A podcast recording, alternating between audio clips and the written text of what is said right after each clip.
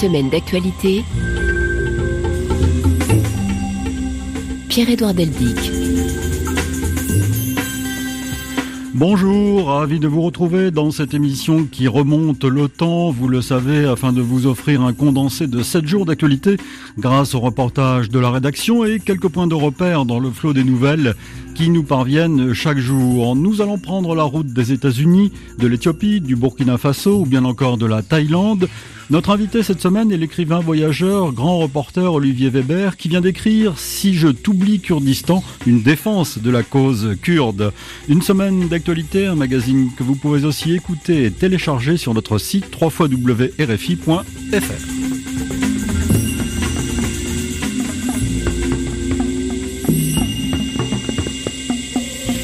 Avant d'écouter Olivier Weber, commençons ce numéro avec la disparition mercredi d'un footballeur qui était devenu plus qu'un footballeur dans son pays, l'Argentine, et dans le monde entier. Je veux parler bien sûr de Diego Maradona, le gamin d'une banlieue pauvre de Buenos Aires, devenu un des plus grands footballeurs de tous les temps, mais qui s'est perdu au fil des années.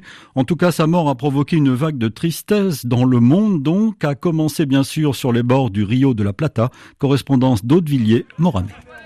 Ils se sont rassemblés par milliers près de l'obélisque, en plein cœur de la capitale. Malgré leur tristesse, les supporters de Diego Maradona ont chanté ensemble des slogans en mémoire de leur idole décédée ce mercredi. Raphaël et Joaquin ont 14 ans. Ils sont venus en vélo depuis la banlieue de Buenos Aires. J'ai reçu un message disant Diego est mort. Je suis resté en état de choc. Je ne pouvais pas y croire. J'étais très très angoissé. Diego représente beaucoup pour l'Argentine et pour ce que nous sommes, nous les Argentins. On est venu rendre hommage au grand footballeur qu'il était. Drapeau argentin, bleu ciel et blanc à la main, Myriam Potrichot, 52 ans, tenait elle aussi à se rendre ici, en famille, pour saluer la mémoire de l'un des meilleurs joueurs de l'histoire du pays. Diego représente tout à mes yeux. Il représente l'Argentine. On voyage et quand on dit qu'on est argentin, on nous cite tout de suite Maradona.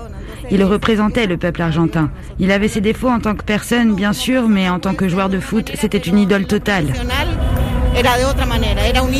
La carrière et la vie de Diego Maradona n'ont en effet pas échappé à la polémique. Il était notamment critiqué pour ses addictions à l'alcool et aux médicaments, de nombreux excès qui avaient fortement affecté sa santé ces deux dernières décennies. C'est finalement une crise cardiaque qui l'a emporté. Il avait fêté ses 60 ans il y a moins d'un mois. Une semaine d'actualité.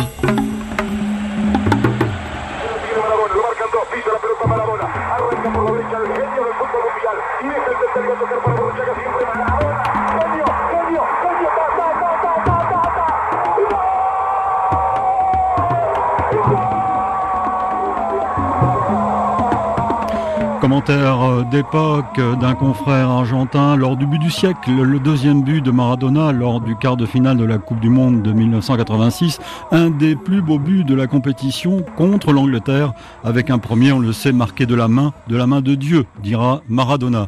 Bonjour Olivier Weber. Bonjour Pierre-Edouard Deldic. Alors vous aimez le, le football et Maradona c'est plus que le foot? Oui, c'est plus que le foot. Euh, Maradona, c'est un danseur, c'est un, c'est un dieu pour nombre de Sud-Américains, mais aussi pour beaucoup d'enfants de la balle, si je puis dire, et, et, des jeunes qui ont envie de faire une carrière dans le football. Mais c'est surtout l'espérance. Et c'est quelqu'un qui a beaucoup inspiré non seulement les footballeurs, mais aussi les non-footballeurs, parce que voilà, il incarne euh, ce gamin des barrios, donc des bas quartiers euh, argentins, qui a toujours su, il le dit lui-même, j'ai toujours su que je serais champion du monde, j'aurais la Coupe du Monde, je serais le meilleur ou l'un des meilleurs footballeurs au monde. Donc c'est quelqu'un qui croyait en lui et on se dit que, bon voilà, avec Maradona, tout est permis aussi bien dans le bon que dans le moins bon. Alors vous êtes un passionné d'aventure, vous êtes un romancier, vous êtes un écrivain voyageur, c'est un personnage de roman, Diego Maradona.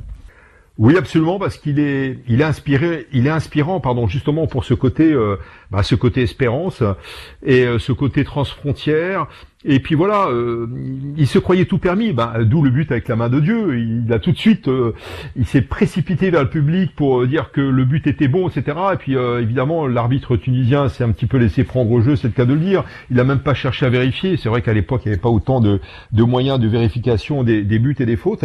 Mais, mais c'est quelqu'un qui était sûrement extrêmement flamboyant. Et deuxièmement, ce qui n'est pas la même chose, flambeur. C'est quelqu'un qui était riche mais qui dépensait tout. Et puis il avait tout prévu. Donc comme je le disais tout à l'heure, dans sa carrière en disant mais moi j'étais sûr de mon coup dès le départ, je serais euh, le dieu du stade et le héros de tous les footballeurs au monde, sauf une chose, et il le disait il y a quelques années, la cocaïne. Il est mort assez jeune, donc à 60 ans, euh, sa santé euh, périclitée, et évidemment il disait ben j'ai tout maîtrisé sauf ça, la drogue, la cocaïne, je suis tombé là-dedans, je n'ai pas pu m'en relever, et je dirais presque, même si c'est négatif, que là aussi un message pour les autres en disant attention, il y a des choses qu'on maîtrise, il y a des choses qu'on veut, parce que la volonté c'est la partie de tout le monde, hein, le rêve, le rêve, le rêve, il faut y aller, et en même temps attention, il y a des écueils, euh, évidemment la, route de nos rêves est, semée d'embûches. Donc je dirais que euh, voilà, c'était un grand joueur et un danseur, un enfant roi, mais aussi quelqu'un qui était fragile, ben finalement, euh, bah, comme nous tous, hein, donc il incarnait on ne peut plus l'homme rêveur qui allait au bout de ses espérances et en même temps qui qui tombait quelquefois. Humain, terriblement humain, en quelque sorte, Olivier Weber. Alors vous qui êtes écrivain, voyageur, grand reporter, vous vous faites euh, avocat soudain dans votre dernier livre, Si je t'oublie euh, Kurdistan, publié aux éditions de l'Aube.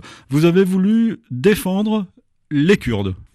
Oui, parce que bah, pour moi c'est une vieille passion. Je suis allé il y a quelques mois en, Syrie. J'ai failli rester bloqué d'ailleurs à cause du confinement euh, en Syrie, en Irak à la sortie, parce qu'il faut repartir par l'Irak. Et croyez-moi, c'est très compliqué non seulement de rentrer en Syrie, mais d'y voyager, parce qu'évidemment, moi j'étais avec les Kurdes, mais euh, les localités kurdes sont tenues par eux, et en même temps très souvent sur la route il y a des incursions de Daesh, donc de l'État islamique. pour moi, donc ça fait 30 ans que j'y vais, et pour moi il y a une injustice qui a été commise il y a exactement un an et quelques, hein, enfin le 7 octobre 2019, quand le président américain l'exercice à l'époque Donald Trump a subitement ordonné donc à son état-major euh, le Pentagone, donc l'armée américaine, de se retirer euh, du nord-est de la Syrie, donc aux mains des Kurdes. Et, et, les généraux américains ont dit au président, mais Monsieur le Président ne trahit pas ses alliés. Et lui a maintenu sa décision. Et pour moi, c'est une injustice parce que euh, se joue euh, à la fois en Irak et en Syrie, dans le nord de l'Irak, le Kurdistan irakien, et dans ce qu'on appelle le Rojava, donc c'est-à-dire le, voyez, le nord-est de la Syrie, au bout du croissant fertile, donc entre d'ailleurs l'Euphrate, fleuve biblique, et le Tigre, se joue une expérience démocratique, une sorte de laboratoire des droits de l'homme et des droits de la femme. Et ça fait des années que ces résistants et ces résistantes, il y a beaucoup de femmes, combattent résistent, y compris contre l'État islamique. On les appelle les Peshmerga d'ailleurs, les combattants de la mort. Et là, brutalement, alors qu'ils ont donné pour nous, finalement, pour les pays occidentaux, pour les, pays du Moyen-Orient, 13 500 de leurs hommes et de leurs femmes, souvent encore une fois des très jeunes, pour combattre l'État islamique, on les abandonne. Donc pour moi, c'est euh, en même temps un cri de, révolte, un cri de colère, et je plaide pour une sorte d'éloge du courage euh, avec ces combattants kurdes qui se battent pour eux, bien sûr, pour leur euh, entité, leurs entités au pluriel, il y a plusieurs Kurdistan. Les Kurdes, c'est au moins 30 millions de Kurdes répartis sur quatre pays, donc la Turquie, l'Iran, l'Irak et la Syrie, qui sont le plus grand peuple euh, contemporain donc au monde sans État. Et il y a exactement, vous savez, un siècle, en 1920, les puissances qui avaient vaincu euh, l'Allemagne et les puissances de l'Axe euh, s'étaient réunies donc à Sèvres, d'ailleurs pas très très loin de Radio France Internationale, pour signer un traité, le traité de Sèvres, qui promettait donc un État aux Kurdes. Et là, donc les puissances qui avaient vaincu, donc c'est-à-dire la Grande-Bretagne, la France et, et les Alliés, avaient fait cette promesse qui, trois ans plus tard, est tombée à l'eau parce que euh, la Turquie émergente, la Turquie moderne qui naissait donc sur les cendres de l'Empire ottoman, sous la férule d'Atatürk, avait invalidé ce traité avec un autre, s'appelle le traité de Lausanne. Donc on a une première fois trahi les Kurdes, il ne faudrait pas les trahir une deuxième fois, d'autant plus que ce qui se joue là-bas est en train de se jouer chez nous, dans les pays occidentaux, avec l'arrivée de ces milices qui sont déjà pour certaines euh, en cellules dormantes dans les pays occidentaux, euh, à savoir l'État islamique, c'est-à-dire Daesh.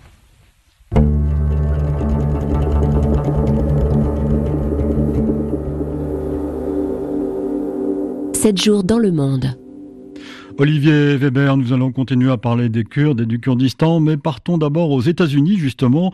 Le président élu, Joe Biden, a proclamé mardi que l'Amérique était de retour, prête à guider le monde, fin de citation, en présentant l'équipe expérimentée qu'il a choisie pour mener la diplomatie et la sécurité dans son futur gouvernement. Correspondance d'Éric de Salve. Depuis son fief de Wilmington, Joe Biden présente les six premiers nommés de sa future administration. Des anciens de l'ère Obama, pour la plupart pas vraiment de nouveaux visages, mais des visages expérimentés et plus représentatifs de l'Amérique, dit le président élu. Cette équipe incarne le retour de l'Amérique prête à guider le monde au lieu de s'en retirer, prête à affronter nos adversaires au lieu de rejeter nos alliés. Un discours de rupture avec l'America First de Donald Trump. Pour mener la diplomatie américaine, Joe Biden choisit Anthony Blinken, son conseiller diplomatique depuis plus de 20 ans, qui rappelle dans son discours l'histoire de son beau-père rescapé des camps de concentration nazis et sauvé par les djihadistes américains.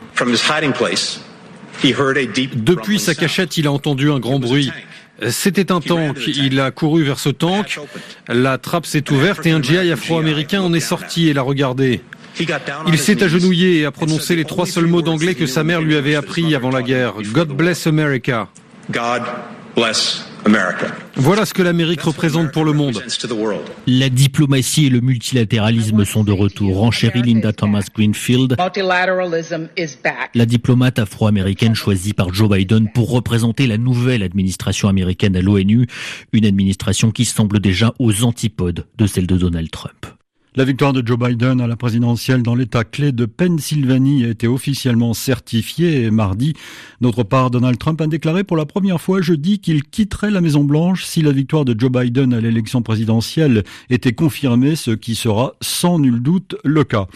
Partons pour la Thaïlande. Maintenant, Olivier Weber, au moins 12 leaders du mouvement pro-démocratie risquent d'être mis en examen pour lèse-majesté, une première depuis le début du mouvement de contestation qui a manifesté de nouveau mercredi à Bangkok pour dénoncer l'opacité de la gigantesque fortune royale, correspondant cette fois de Carole Izu. Autour d'un gratte-ciel, ils se sont donné rendez-vous. L'ambiance est festive, créative. Ici, une fausse cérémonie funèbre pour le Premier ministre, animée par un vrai moine. Là, des produits dérivés à la gloire du nouveau symbole du mouvement, le canard en plastique jaune, à la fois mascotte et parapluie contre les salves des canons à eau de la police. Mais s'ils ont choisi aujourd'hui le siège de la banque commerciale de Siam, ce n'est pas un hasard, comme nous l'explique cette manifestante. On sait très bien qui contrôle cette banque, c'est le roi. Donc on voulait montrer que la revendication la plus importante de notre mouvement, c'est que la monarchie s'exerce dans le cadre de la loi et de la constitution. Personne n'est au-dessus des lois, pas même le roi. On ne peut plus accepter que des gens aillent en prison ou disparaissent sans même un procès. 12 membres du mouvement ont été inculpés pour lèse-majesté hier. L'occasion aussi de mettre l'accent sur les 40 milliards d'euros de la fortune royale que les manifestants souhaiteraient voir passer sous le contrôle du ministère des Finances, notamment pour soutenir des politiques sociales. À suivre donc, lors d'un débat cette semaine au Parlement européen à Bruxelles, les députés européens n'ont pas caché leur mécontentement après l'intention annoncée par la Hongrie et la Pologne de vouloir bloquer le plan de relance européen post-coronavirus de 750 milliards d'euros en raison de leur opposition au mécanisme permettant de suspendre les fonds européens en cas d'atteinte à l'état de droit. Correspondance de Johanna Hochstein. Même au sein du groupe PPE, la droite européenne, auquel le Fidesz de Viktor Orban appartient, on dénonce un égoïsme national et un chantage irresponsable. Les parlementaires l'ont dit à de nombreuses reprises, il n'est pas question de renégocier le compromis sur le mécanisme sur l'état de droit. Valérie Hayé, eurodéputée française du groupe Renew, membre de l'équipe de négociation au Parlement. Ça bloque parce que un État en particulier a décidé de prendre l'espoir de 450 millions d'Européens en otage. Ce n'est pas croyable. L'Europe ne peut pas continuer à être gouvernée par intermittence en croisant les doigts pour qu'un grand chef décide enfin d'abandonner son veto. Le Parlement ne reculera pas. Certains parlementaires évoquent une manière d'avancer sans les pays frondeurs, à l'image de l'eurodéputé belge Guy Verhofstadt, la coopération renforcée à 25. Cette coopération renforcée, on l'a déjà appliquée pour l'euro, on a appliqué pour euh, le brevet européen, pour euh, la zone de Schengen. Donc le fonds qui sera créé, plus le, le financement du fonds, serait fait par euh, les 25 États qui coopèrent. Une option qui devra être discutée par les 27 lors de leur sommet européen de décembre. Suite d'une semaine d'actualité, nous sommes toujours en compagnie d'Olivier Weber, écrivain, grand reporter, écrivain voyageur. Vos voyages vous ont souvent euh, porté vers l'Asie. Olivier, que pensez-vous de ce mouvement euh, anti-monarchie en Thaïlande alors que l'on pensait jusqu'ici qu'il y avait, s'il y avait une personne qui était respectée dans ce pays, c'était le roi? Oui, absolument, c'est ça qui est incroyable, mais ça correspond aussi à une question de personnalité, donc de gestion. Le roi Ramadis, qui est l'actuel roi, est un roi totalement euh, décadent, fantasque et dépravé. Ce sont les manifestants qui le disent. Et c'est pas tant son comportement on va dire, dans sa vie privée qui gêne que le gaspillage euh, donc de ces 40 milliards d'euros dont parlait votre correspondante à Bangkok, 40 milliards d'euros pour la fortune personnelle. En fait, c'est le trésor royal, mais donc c'est totalement approprié le roi. En fait, j'explique en deux mots, c'était le, le, le, le, seul euh, mâle, en fait, le seul euh, héritier potentiel du roi Pomibol, qui lui était extrêmement respecté. Et il a régné 70 ans, donc jusqu'en 2016, euh, donc jusqu'à sa mort. Et euh, son héritier, donc, fait tout le contraire de ce qu'a pu faire le roi, qui était quelqu'un d'assez sage, qui nourrirait un petit peu les chrysanthèmes, toute proportion gardée, comme l'empereur du Japon, mais en tout cas qui ne faisait pas d'ingérence ou pas trop dans les affaires politiques intérieures. Là, le roi Ramadis, le nouveau, qui a 67 ans, est totalement irresponsable. Je vous donne un seul exemple, c'est que quand il y a eu le confinement euh, pour le Covid, euh, il est parti au mois de mars avec une suite de 20 femmes, et les manifestants et les journalistes ont même parlé de harem, en Bavière, dans un hôtel 4 étoiles. Donc ça vous donne euh, un petit peu l'idée de, son comportement. Et puis, il y a, deux choses qui passent très très mal. C'est une loi en 2018 qui concerne le, CPB. Alors, le CPB, c'est le bureau des biens du roi, donc encore une fois, qui gère ces 40 milliards d'euros. Et euh, le roi Ramadis a fait passer ce CPB, donc ce bureau, une sorte de, ministère des Finances vices, directement sous son contrôle. Et puis la deuxième euh, loi qui, crée un, grave problème, et là aussi votre correspondant en parlait, c'est une loi toute récente qui s'appelle les crimes de l'aise ou la, ou la loi de lèse-majesté, qui permet de mettre en prison tout manifestant, mais pas simplement tout manifestant, ça peut être un journaliste, un avocat, un humanitaire, euh, le représentant de la société civile, qui insulterait, qui diffamerait ou qui critiquerait le roi. Vous vous rendez compte 15 ans de prison.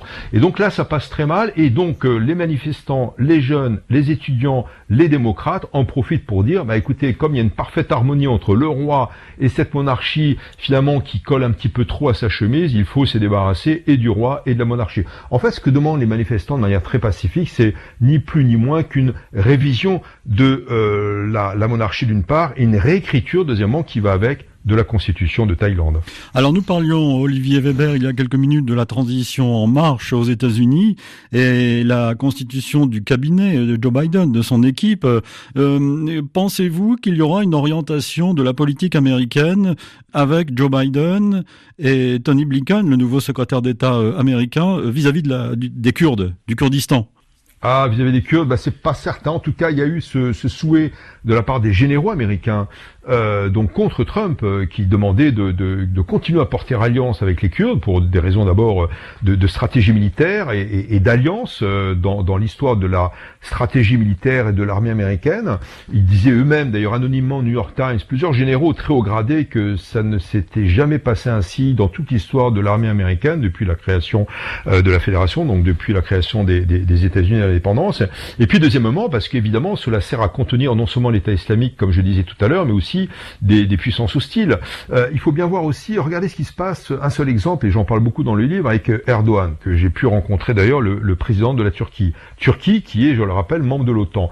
Erdogan fait du chantage, par exemple, sur les réfugiés et les migrants par rapport à l'Europe, demandant euh, d'une part 3 milliards d'euros, puis après 6 milliards d'euros. Il y a des accords qui ont déjà été signés. Deuxièmement, euh, s'étendant vers la Syrie et s'étendant également vers l'Irak.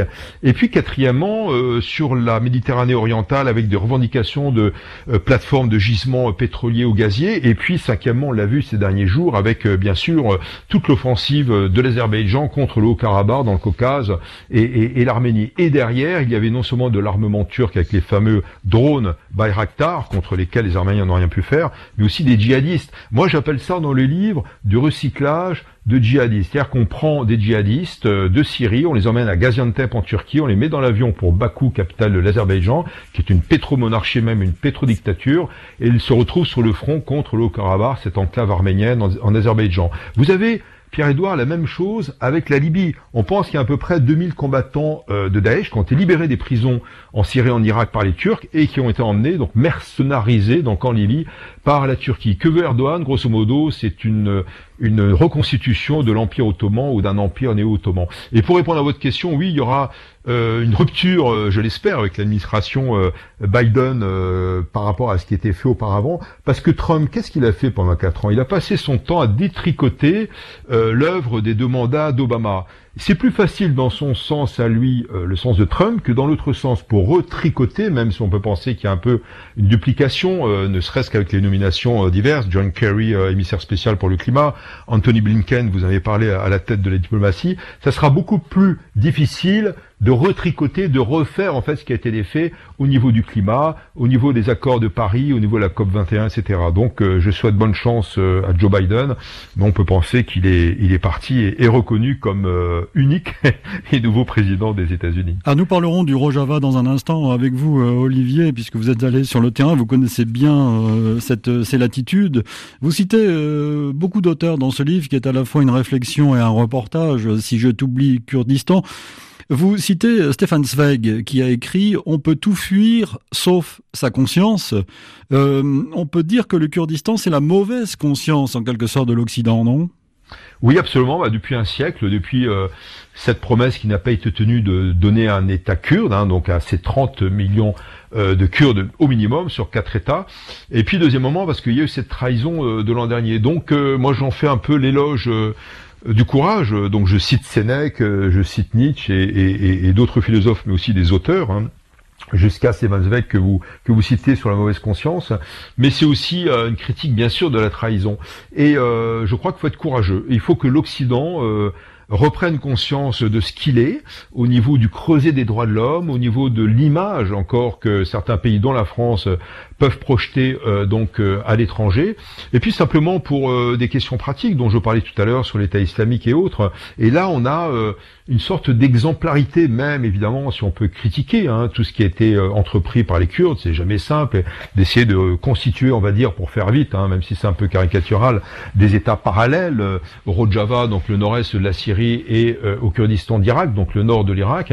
Mais en tout cas, il y a une expérience démocratique, il y a un respect des droits de la femme et des droits de l'homme, il y a des oppositions, il y a des, une presse libre ou relativement libre, etc. Et je crois qu'il faut respecter ça. Donc c'est pour ça que je me suis permis de convoquer non seulement nos amis les écrivains voyageurs, mais aussi les philosophes pour dire, euh, voilà, et eh ben, il faut aussi qu'on ait le courage de, de, respecter les alliés, et puis de, deuxièmement de se battre contre les vrais ennemis.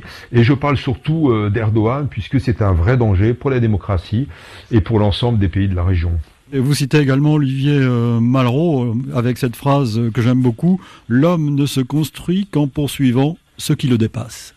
Oui, absolument. Donc euh, il faut être dans le rêve, il faut être dans l'espérance, euh, parce qu'évidemment tout cela se déroule, euh, pour revenir au Kurdistan, dans un espace contraint géographiquement. Hein, c'est une simplicité, mais il faut le rappeler, le Moyen-Orient est morcelé dans un espace militaire stratégique périlleux et bien sûr un espace historique. Il y a derrière cela évidemment les découpages des puissances coloniales, Sykes-Picot, les accords Sykes-Picot et autres. Mais en tout cas, il y a, il y a toujours cette espérance et je crois qu'il faut être imaginatif et encore une fois mettre en avant les droits de l'homme et donc euh, évidemment cette conscience qui nous poursuit.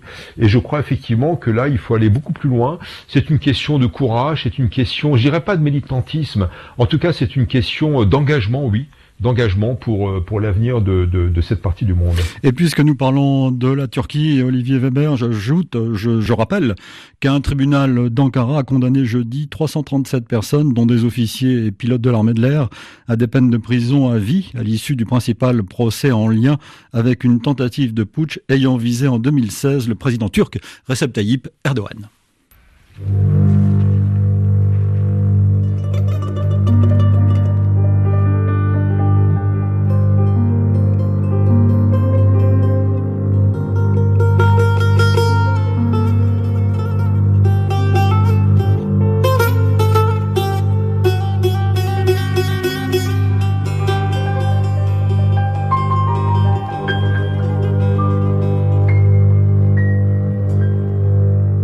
Une semaine d'actualité. L'actualité en France, maintenant Olivier Weber, à l'origine, cela devait être une proposition de loi sur le renforcement de la police municipale et l'encadrement de la sécurité privée. Le ministre de l'Intérieur, Gérald Darmanin, y a ajouté un article, l'article 24, qui vise à punir la diffusion d'images jugées malveillantes pour la police, quitte à entraver le travail des journalistes. En tout cas, cette loi dite de sécurité globale a été adoptée en première lecture par l'Assemblée nationale. Elle doit être examinée maintenant par le Sénat. Avant ce vote au Palais Bourbon, écoutez ce que disait le député patron du parti La France Insoumise, Jean-Luc Mélenchon. Un régime autoritaire se met en place dont le but est de contrôler tout le monde, tout le temps, partout. Vous avez tiré le moyen de faire une cage électronique dans laquelle vous voulez enfermer la France, une cage dans laquelle, en permanence, par les caméras piétons, les drones, la reconnaissance faciale, l'interconnexion des caméras de vidéosurveillance privées dans les parkings et les halls d'immeubles, s'ajoute une interdiction de plus, l'interdiction de regarder, c'est-à-dire l'interdiction de filmer pour permettre qu'on voit. Reculez, monsieur le ministre. Arrêtez tout ça. À quel abîme roule la France de cette manière? Vous allez bientôt pouvoir faire un club avec monsieur Orban, avec le président de la Hongrie et avec celui de la Pologne. Montrer du doigt par toute l'Europe démocratique comme étant des apprentis tyrans qui dirigent des régimes autoritaires. Sur cet article 24, fameux désormais pour de mauvaises raisons, des explications précises sont bienvenues. Écoutons celle de Simon Rosé hier. Pour le gouvernement, le but est de protéger les policiers. En modifiant la sacro-sainte loi de 1881 sur la liberté de la presse, l'article 24 prévoit ainsi de punir pénalement quiconque diffuse des images où des policiers, des gendarmes seraient identifiables durant l'exercice de leurs fonctions. Les peines encourues sont lourdes, jusqu'à un an de prison ferme et 45 000 euros d'amende. Cette disposition a provoqué une levée de boucliers dès qu'elle a été rendue publique. De nombreux cas de violences policières ont en effet été révélés à la suite de la diffusion de telles images. Les journalistes notamment sont vent debout contre cet article qui menace la liberté d'informer. Des syndicats, une quarantaine de sociétés de journalistes dont celle de RFI ont écrit au Premier ministre pour demander le retrait de cet article. Face à la contestation, Jean Castex a annoncé la mise en place d'une commission chargée de le réécrire, provoquant le mécontentement cette fois des députés de sa majorité qui y voient un piétinement du Parlement qui venait de voter le texte. Cette commission ne satisfait pas grand monde puisqu'une nouvelle journée de manifestation contre cette proposition de loi est prévue ce samedi. Lundi soir, une centaine d'exilés qui, sous l'impulsion d'associations, s'étaient installés place de la République à Paris, ont été évacués avec une grande violence par la police et des journalistes ont été bousculés et frappés. Les images de cette action brutale, pour le moins, seront-elles possibles désormais? En tout cas, elles montrent des méthodes pour le moins musclées de certains policiers, récits de Marine de la Moissonnière. Des migrants jetés hors de leur tente, des croche-pieds, des coups et des gaz lacrymogènes. Les images sont choquantes. C'est Gérald Darmanin lui-même qui le dit. Le syndicat des commissaires de la police nationale reconnaît un usage inapproprié de la force à l'encontre de ces migrants, des migrants qui errent dans les rues de Paris et de la proche banlieue depuis le démantèlement du camp installé près du Stade de France à Saint-Denis la semaine dernière. Des migrants qui sont chassés par la police dès qu'ils s'installent quelque part pour dormir. C'est pour dénoncer cette situation qu'ils avaient décidé d'occuper la place de la République hier, soutenus par des associations, avant donc d'être délogés violemment. Depuis ce matin, les condamnations se multiplient bien au-delà du monde associatif. Un démantèlement scandaleux pour les leaders de la CFDT et de la CGT, Laurent Berger et Philippe Martinez. Une répression honteuse pour le député de la France Insoumise, Éric Coquerel, qui était sur place. L'État donne de lui-même un spectacle lamentable en apportant une réponse policière à une situation sociale, estime pour sa part le communiste Yann Brossard adjoint de la mairie de Paris, en charge notamment de l'accueil des réfugiés. Sachez aussi que quatre policiers ont été suspendus de leurs fonctions et Gérald Darmanin a demandé leur révocation après le tabassage d'un producteur de musique attesté par une vidéo largement diffusée sur les réseaux sociaux et à la télévision en pleine polémique donc sur le droit de filmer les forces de l'ordre en opération. Autre titre de l'actualité en France, on le sait, de nouvelles annonces d'Emmanuel Macron mardi soir à la télévision. Annonces concernant la suite du confinement et la poursuite du déconfinement en quelque sorte. Suite d'une semaine d'actualité, nous sommes toujours en compagnie d'Olivier Weber. Nous parlons du Kurdistan, mais nous allons nous arrêter un instant en France. Olivier, euh, je ne peux pas vous, ne pas vous demander ce que vous pensez de cette polémique autour de l'article 24. Vous qui êtes journaliste, grand reporter. Oui, bah, effectivement, euh, l'article 24 va être euh, soit retiré, soit rediscuté. Il ne faut surtout pas que un projet de loi ou une loi avec des articles porte atteinte directement au droit d'informer. Euh, sinon, on tombe dans la tentation de la censure. C'est très très important qu'on ait cette liberté d'informer la population, la société civile. Sinon, euh, il y a des intentions liberticides derrière. Donc, euh, il faut être extrêmement vigilant. Alors, on peut comprendre aussi les arguments de l'autre côté, à savoir qu'il faut peut-être protéger certaines images, etc. En tout cas, rendre anonyme peut-être certains contenus, puisque évidemment, il y a ces diffusions sur les réseaux sociaux et on a tous en tête certains événements récents mais en tout cas, c'est très important de, ne pas céder quand on est écrivain, quand on est journaliste, euh, quand on est simplement, euh, comment dirais-je, défenseur de, la société civile, qui est un, non-État, on, va dire, et un contre-pouvoir. Il est extrêmement important donc euh, de défendre cette liberté d'informer, quelle qu'elle soit, et qu'elle ne soit pas régentée par un pouvoir qui est automatiquement, bien sûr, un pouvoir politique, donc soumis à des pressions, des pressions de groupe, des pressions d'élus, des pressions quelquefois démagogiques et des pressions économiques. Donc il faut vraiment qu'il y ait cette cette, indépendance de la presse, cette indépendance du devoir et du droit d'informer avec euh, des nouveaux ou des vieux moyens de communication. Mais en tout cas, voilà, il faut euh, rendre liberté donc à ces, euh, à ces, médias, en fait, ces médiateurs que sont les écrivains, les journalistes, les documentaristes et, les caméramans.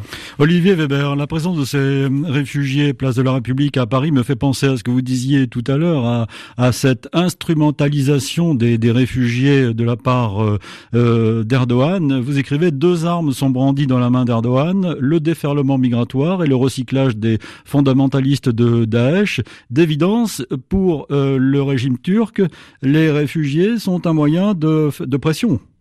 Oui, oui, absolument. Ben, moi, j'appelle ça euh, la traite étatique des êtres humains. Vous savez, je me suis occupé quand j'étais ambassadeur euh, pour la France auprès des Nations Unies de l'esclavage, de la lutte contre l'esclavage, et on a ce qu'on appelle la TEH, la traite des êtres humains. Grosso modo, c'est euh, les, les négriers des temps modernes.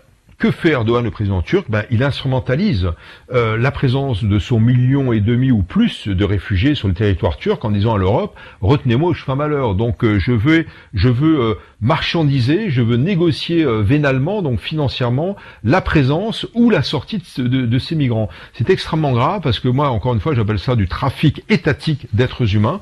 Et on sait très bien que, j'en parlais tout à l'heure, euh, Erdogan procède aussi au recyclage de djihadistes, donc euh, à son orient, donc vers euh, le Caucase et, l'Arménie, le Karabakh, mais aussi vers l'Irak et, la Syrie, et il est prêt tout à fait à le faire vers la Grèce et vers les ports de l'Union européenne. Donc oui, alors sur la question de la migration, moi je suis très sensible et, et, nuancé en même temps. Je suis en empathie, je suis en compassion pour les migrants qui sont présents en France, qu'il faut bien traiter et qu'il faut accueillir, et en même temps un État ou un ensemble d'États comme l'Union européenne doit réfléchir sur ses frontières et justement sur cette gestion d'États voisins comme la Turquie du problème des réfugiés et des migrants. C'est une instrumentalisation honteuse que celle qui est pratiquée par, par le président Erdogan et c'est extrêmement dangereux et surtout éthiquement, c'est condamnable.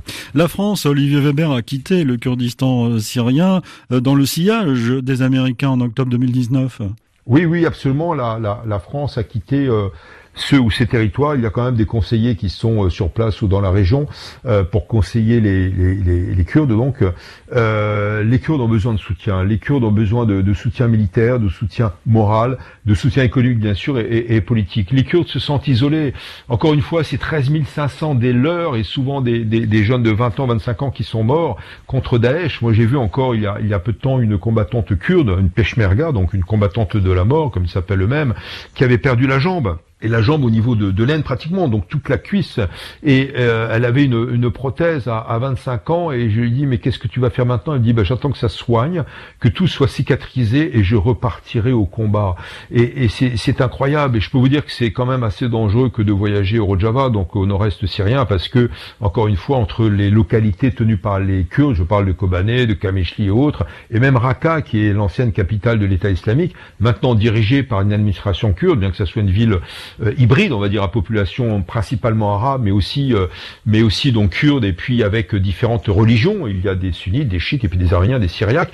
Eh bien, euh, entre ces localités, il y a des incursions, il y a des attaques kamikazes, il y a donc des sabotages, des poses de bombes de la part de l'État islamique. Donc l'État islamique est, est, encore présent, non seulement en, en, en Irak et en Syrie, mais ailleurs. Et donc il y a une sorte de reconstitution d'un califat qui serait moins géographique, moins spatial que mental. Et c'est ça qui est terrible parce qu'en fait, il y a des assassinats, des attentats, on l'a vu en France encore il y a peu de temps, commis par euh, des tueurs qui se revendiquent de Daesh très facilement, y compris par les réseaux sociaux. Et c'est contre ces euh, attentats, c'est contre ces réseaux, ces cellules dormantes que nous défendent les Kurdes, et donc il faut les soutenir.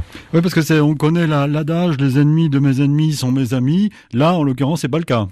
Là, c'est pas le cas absolument. Donc c'est quand même euh, irrationnel, on va dire, euh, dans, dans, dans, le comportement. Mais vous savez, les Kurdes ont, ont une phrase qui est, qui est, incroyable, qui leur permet de, de résister, d'espérer, mais en même temps qui est, je dirais pas pessimiste, mais qui est réaliste, qui est de dire que nous n'avons pour amis que les montagnes. Et c'est vrai qu'ils se sont réfugiés pendant des années dans les montagnes de Turquie, euh, d'Irak ou d'Iran.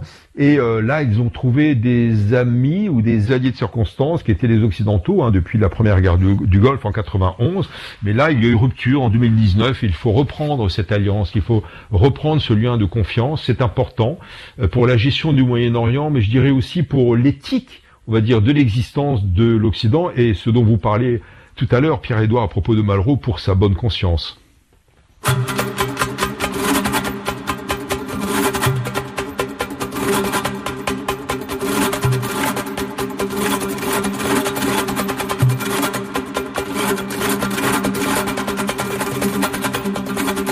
Pour nous écrire par courriel, semaine.actu.rfi.fr.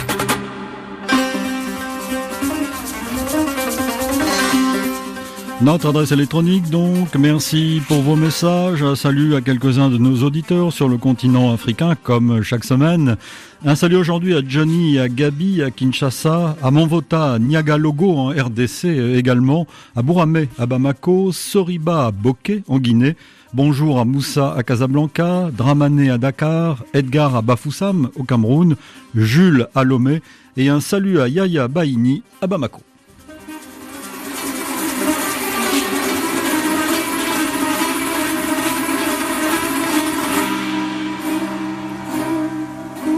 Une semaine d'actualité. Et Olivier Weber, faisons une escale en Afrique, sur le continent africain que vous connaissez bien. En Éthiopie d'abord, l'ultimatum lancé par les troupes fédérales aux forces du Parti de libération du peuple de Tigré, regroupé dans la capitale de la région, Mekele, a expiré donc mercredi. Notre correspondant régional Sébastien Demet a fait un point sur le plan humanitaire à ce moment-là. 500 000 personnes vivent à Mekele dans une situation déjà délicate. Selon OCHA, pénurie d'essence, d'argent et de nourriture se font sentir. Dans le Tigré, 600 000 personnes recevant de l'aide n'ont rien obtenu ce mois-ci, tout comme 250 000 bénéficiaires d'un soutien financier mensuel. Les zones limitrophes subissent aussi les conséquences du conflit. Plusieurs milliers de personnes ont fui en région Afar, où l'accès au marché d'une dizaine de districts est désormais impossible. Les autorités locales s'organisent pour que des livraisons soient faites dans les zones frontalières avec le Tigré.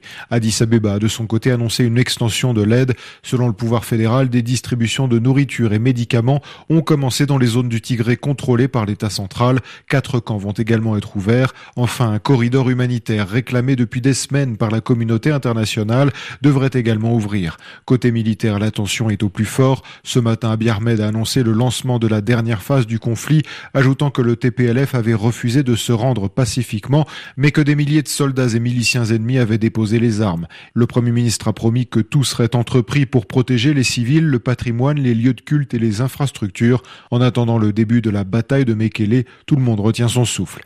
Sébastien Nemeth, jeudi donc, la situation au Tigré, coupée du monde, est à suivre dans nos journaux. Conséquence de ce conflit, plus de 40 000 réfugiés au moins ont franchi la frontière avec le Soudan selon le HCR. Ils continuent d'arriver par milliers venant chaque jour d'un peu plus loin. Reportage cette fois mardi de notre envoyé spécial Elliot Brachet au bord de la rivière Tekeze qui marque la frontière entre l'Éthiopie et le Soudan. Le bateau s'échoue sur la rive avec fracas. Une cinquantaine de réfugiés débarquent des sacs de farine, des poules, un vélo, tout ce qu'ils ont pu emporter dans la panique. Kiro Stades et sa famille viennent de très loin. Nous sommes d'un village à côté de Dancha. On a marché presque trois semaines. On a dû payer des contrebandiers pour nous trouver un chemin sûr et échapper aux soldats et aux miliciens. Ils ont pris nos possessions, ils ont brûlé nos maisons. On est affamés. Les soldats disaient de rebrousser chemin, mais tous ceux qui l'ont fait ont été massacrés. Sur le bord de la rivière, un jeune homme ne quitte pas la rive éthiopienne des yeux. Burhan attend ici depuis deux jours. Ma femme était en train d'accoucher à l'hôpital de Oumera, puis la ville a été bombardée, on a fui pour se cacher dans les champs. Ils veulent tuer les jeunes tigréens, donc j'ai dû laisser ma femme derrière moi avec nos deux jumeaux. Maintenant, j'attends qu'ils arrivent. En file indienne, ces nouveaux exilés grimpent la pente qui les emmène jusqu'au poste frontière de Hamdayet. Aujourd'hui, 1200 personnes ont traversé la rivière, venant s'ajouter aux dizaines de milliers d'autres qui s'entassent dans les camps soudanais.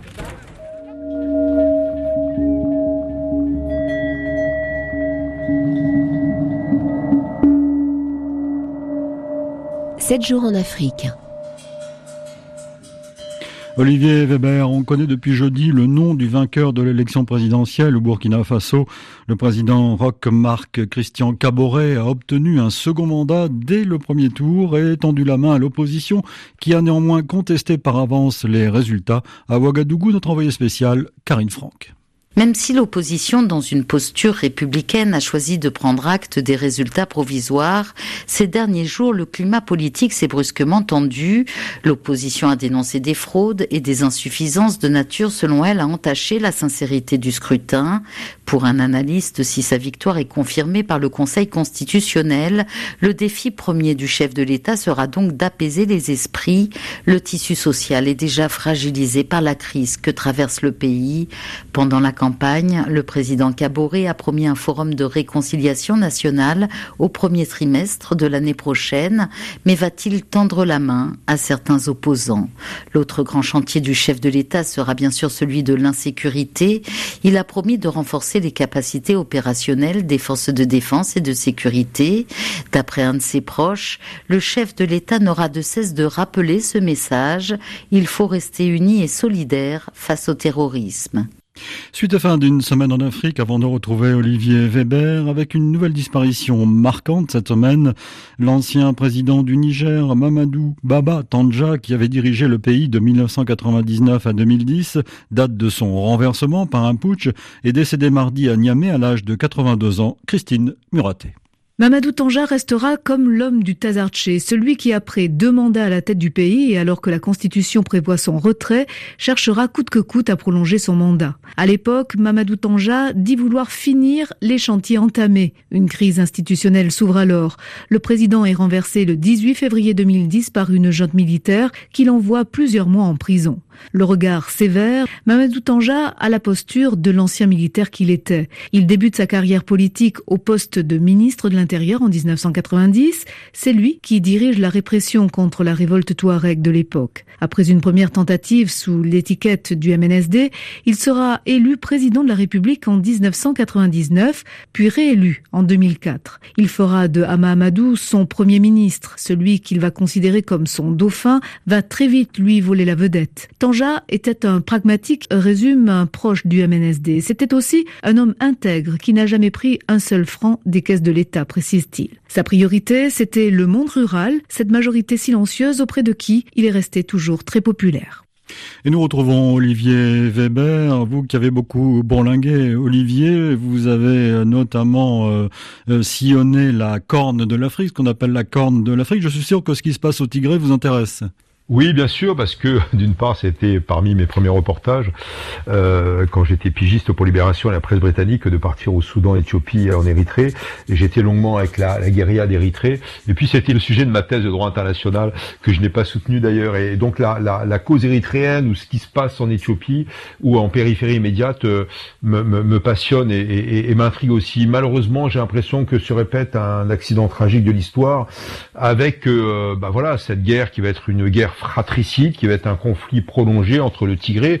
Le Tigré, ce n'est pas rien parce que le Tigré a, dirigé indirectement l'Éthiopie avec euh, son ancien président Meles Zenawi qui est mort il y a quelques années et donc euh, le Tigré était au pouvoir, on va dire, euh, par ce président euh, pendant 17 ans. Et là se crée donc un, conflit de long terme et l'Éthiopie, bon, c'est quand même le deuxième pays le plus peuplé en Afrique après le Nigeria et avant l'Égypte, c'est quand même 100 millions d'habitants. Et là, on peut penser que la, la, la stratégie du président euh, Abiy Ahmed, qui a eu d'ailleurs le prix Nobel de la paix l'an dernier, en 2019, sera une stratégie euh, inflexible. C'est-à-dire, grosso modo, euh, il a beau être libéral en, en, politique intérieure et en politique économique, il va demeurer inflexible. Pourquoi? Parce qu'il ne veut pas faire un cas d'école de la sécession potentielle du Tigré, cette province du Nord, déjà que l'Érythrée a privé l'Éthiopie de toute sa façade maritime, avec notamment le port euh, de Massawa sur la mer Rouge, et deuxièmement parce que c'est aussi un militaire. Euh, lui a été très longuement, euh, avant d'être Premier ministre militaire, jusqu'au rang de lieutenant-colonel et ne l'oublions pas, il était euh, l'un des dirigeants des services de renseignement éthiopiens. Donc on peut penser que s'il a demandé la répression à son armée contre le Tigré, c'est qu'elle va durer. Donc je ne cherche pas à prendre position entre les Tigréens et ce front euh, le FLPT hein, que citait votre correspondant, le Front de Libération du Peuple Tigréen et la capitale euh, Addis Abeba, qui est un État fédéral maintenant. Mais en tout cas, on peut penser que ce sont les Éthiopiens et les Tigréens qui en feront les frais. Terminons avec le Kurdistan, euh, Olivier Weber, cette émission.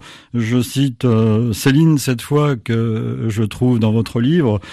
Céline qui disait faire confiance aux hommes, c'est déjà se faire tuer un peu. S'il écrivait ça dans le voyage au bout de, de la nuit. Et soyons quand même optimistes vous dites euh, que les Kurdes sont aujourd'hui au pied du mur. Cela veut dire quoi, Olivier Olivier Weber? Bah, ils sont au pied du mur parce qu'ils ont perdu d'une part leurs alliés occidentaux, ou une partie de ces alliés, et puis deuxièmement parce qu'ils sont entourés par des pays hostiles. J'appelle cela la, la résurgence ou la résurrection des anciens empires. Il y a trois anciens empires dans la région qui sont redevenus expansionnistes. C'est la Russie de Poutine, qui a à peu près 5000 hommes en, Syrie et, dont la péréquation de la présence de ces hommes est extrêmement intéressante pour lui, parce que ça y est, rien ne pourra se faire en Syrie sans euh, Poutine. C'est euh, la Turquie euh, donc d'Erdogan, qui est l'ancien empire ottoman et qui devient une sorte de nouvel empire néo-ottoman. Et puis de l'autre côté, l'Iran, l'ancien empire perse, qui redevient euh, donc euh, elle aussi expansionniste. Tout cela se passe sur deux ou trois zones, dont la Syrie et dont le nord de l'Irak, et ce sont justement les zones à population euh, kurdophone ou kurde. Et ces trois anciens empires et néo-empires, comme je les appelle dans le livre, même s'il y a évidemment des frictions de temps à autre entre elles, entre eux, au, niveau des, des armées, s'entendent à merveille pour refaire un partage, pour refaire un redécoupage du Moyen-Orient. Alors ça va se passer sur le dos des Kurdes, mais les Kurdes, croyez-moi, sont des résistants, les Kurdes sont des rebelles éternels, les Kurdes vont continuer à résister à tout ce qui est dictature, tout ce qui est, comment dirais-je, puissance qui leur empêche d'être, euh, sinon en indépendance, en tout cas en autonomie, et puis surtout euh, qui leur empêche d'exercer donc euh, ce laboratoire dont je parlais tout à l'heure des droits de l'homme. Donc ils sont au pied du mur. En même temps, c'est aussi l'Occident, les pays occidentaux, les puissances démocratiques qui sont au pied du mur. Et donc là encore, c'est un cri du cœur. Moi, mon livre, c'est à la fois autant un récit de voyage de choses vues pour mon dernier voyage en Syrie il y a quelques mois que sur 30 ans de voyage, mais aussi un essai. C'est pour ça que j'appelle ces philosophes à la rescousse, parce qu'il en va de, de l'engagement, il en va du courage, il en va de l'honnêteté. Et donc, euh, finalement, ça revient à quoi? Ça revient à plaider l'éthique. Et donc, c'est très important pour les valeurs morales, euh, non seulement du Moyen-Orient, mais aussi du monde occidental. Merci Olivier Weber. Vous avez donc écrit Si je Merci à vous. Si je t'oublie Kurdistan, un livre publié aux éditions de l'Aube. On vous retrouvera dimanche soir avec Eric Bataillon dans son émission Orient Hebdo. Euh, Orient Hebdo qui est diffusé, je le rappelle, à 20h40 heure de Paris. Eric Bataillon d'ailleurs qui présentera la prochaine édition d'une semaine d'actualité samedi prochain. Une semaine d'actualité réalisée évidemment par Vanessa Rovansky. Nous vous donnons rendez-vous demain pour le magazine ID. Nous serons dans l'air du temps en quelque sorte car nous parlerons de George Orwell de 1984 bien sûr mais aussi des autres œuvres de cet écrivain anglais et nous serons en compagnie de Philippe Jaworski qui a dirigé une nouvelle édition de ce récit de, de roman d'Orwell dans la collection La Pléiade. Demain dimanche, 16h10, heure de Paris, 15h10, temps universel. Bon week-end, bonne semaine. Dans un instant, un nouveau journal sur RFI.